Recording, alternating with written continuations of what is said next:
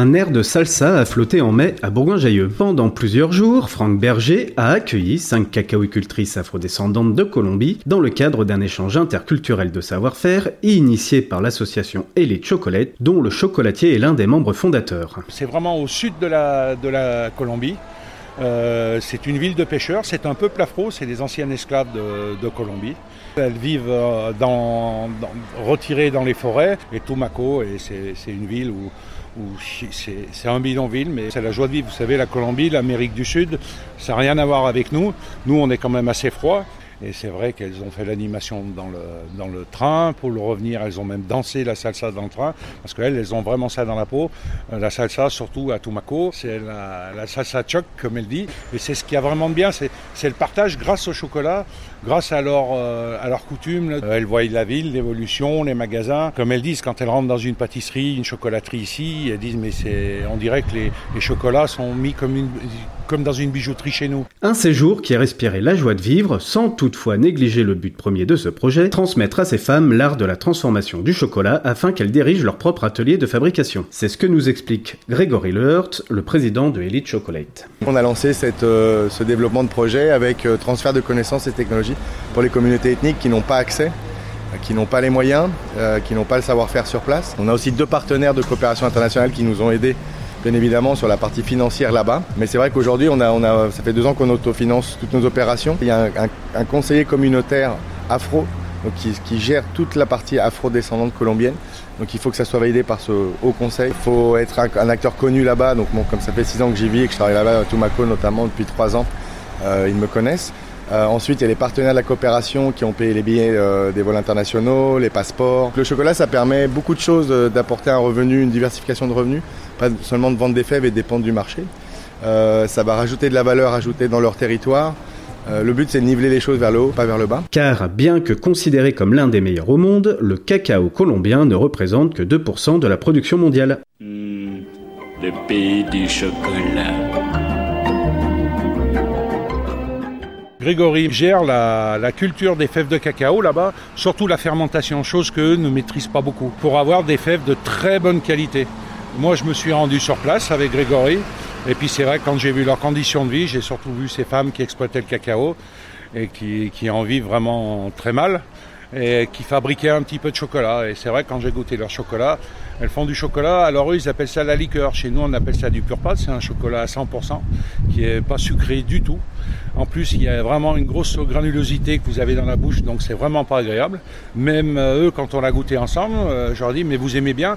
Oh, si, mais pas. Et en fait, euh, non. C'est ce que j'aurais dit. Alors, de là, j'ai pris une petite quantité, j'ai rajouté du sucre. Et là, tout de suite, ils m'ont dit, bah oui, c'est meilleur.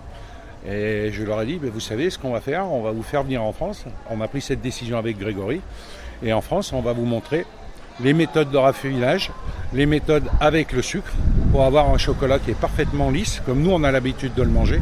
Et vous verrez que c'est plus agréable, parce que du chocolat comme ça aujourd'hui, ils en ont.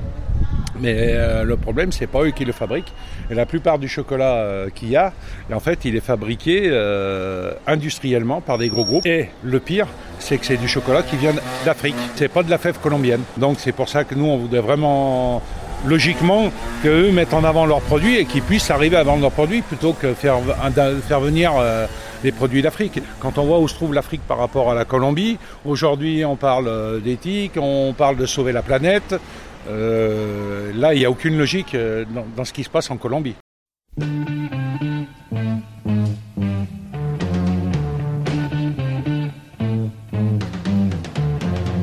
Un partage de connaissances et de savoir-faire qui permettra aux 2500 familles représentées par ces agricultrices de pouvoir vivre plus décemment de leur exploitation, mais aussi d'influer sur d'autres problématiques telles que la condition féminine ou la production de cocaïne.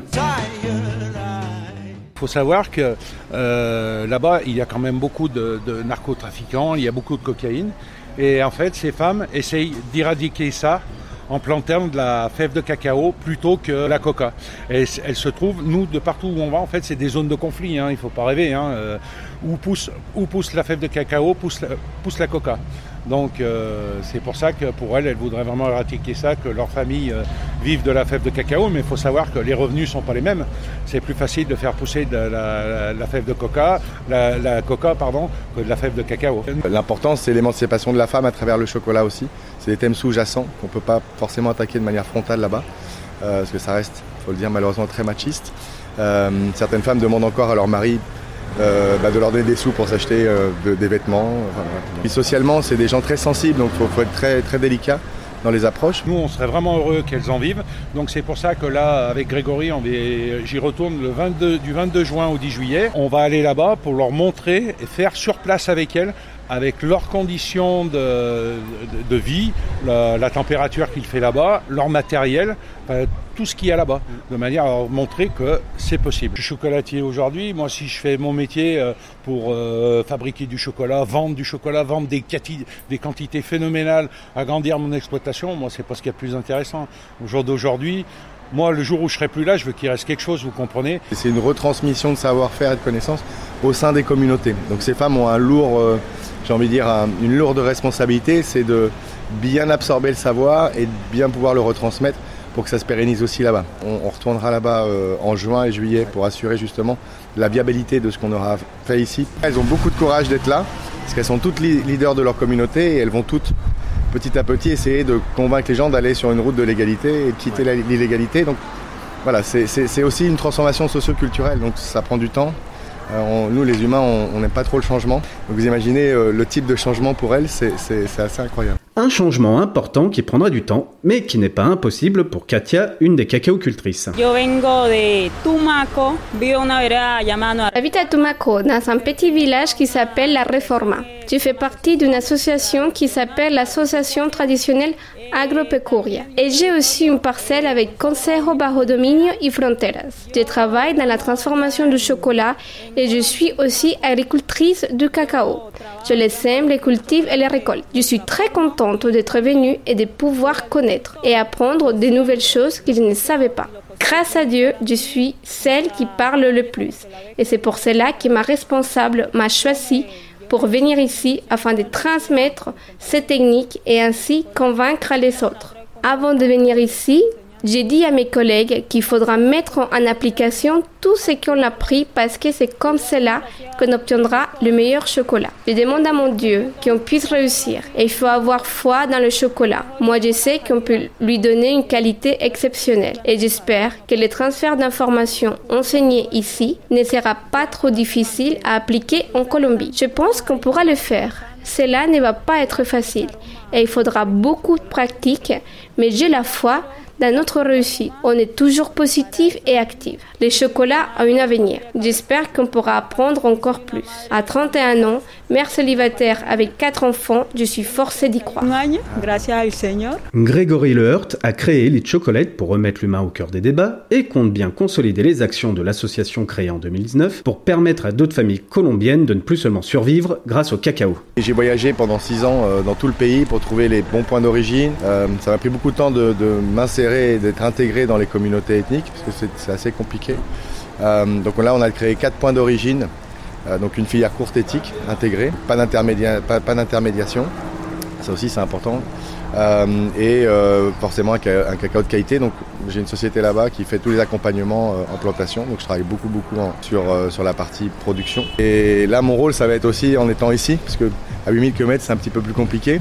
Euh, bah, d'aller chercher des partenaires, des subventions, parce que là on a passé le cap des deux ans en plus, donc on peut répondre à des appels à projets. Euh, et puis de pérenniser ça, parce que finalement ces rapprochements et ces intégrations d'acteurs qui ne se voient jamais, qui ne se parlent très peu, alors que l'un euh, approvisionne l'autre dans son métier, donc c'est assez fou que euh, avec autant d'années euh, de l'industrie chocolatière, il n'y ait pas eu encore d'intégration. Le, ma mission de la élite, c'est quand même celle-ci. J'ai un amour pour la Colombie très particulier. Hein. J'aime ce pays, j'aime ces gens, j'aime beaucoup de choses. Je suis moi-même marié à une femme colombienne. Je suis expert du cacao colombien, donc je connais bien les cacaos en général, surtout d'Amérique du Sud et d'Amérique centrale. Euh, mais il y a tellement à faire en Colombie que l'idée, c'est vraiment. euh, Enfin, on parle de 53 000 familles vivant, euh, survivant avec, avec le cacao. Donc il y, a tellement à faire sur ce pays. Pour l'instant, vraiment, l'action se base sur la Colombie.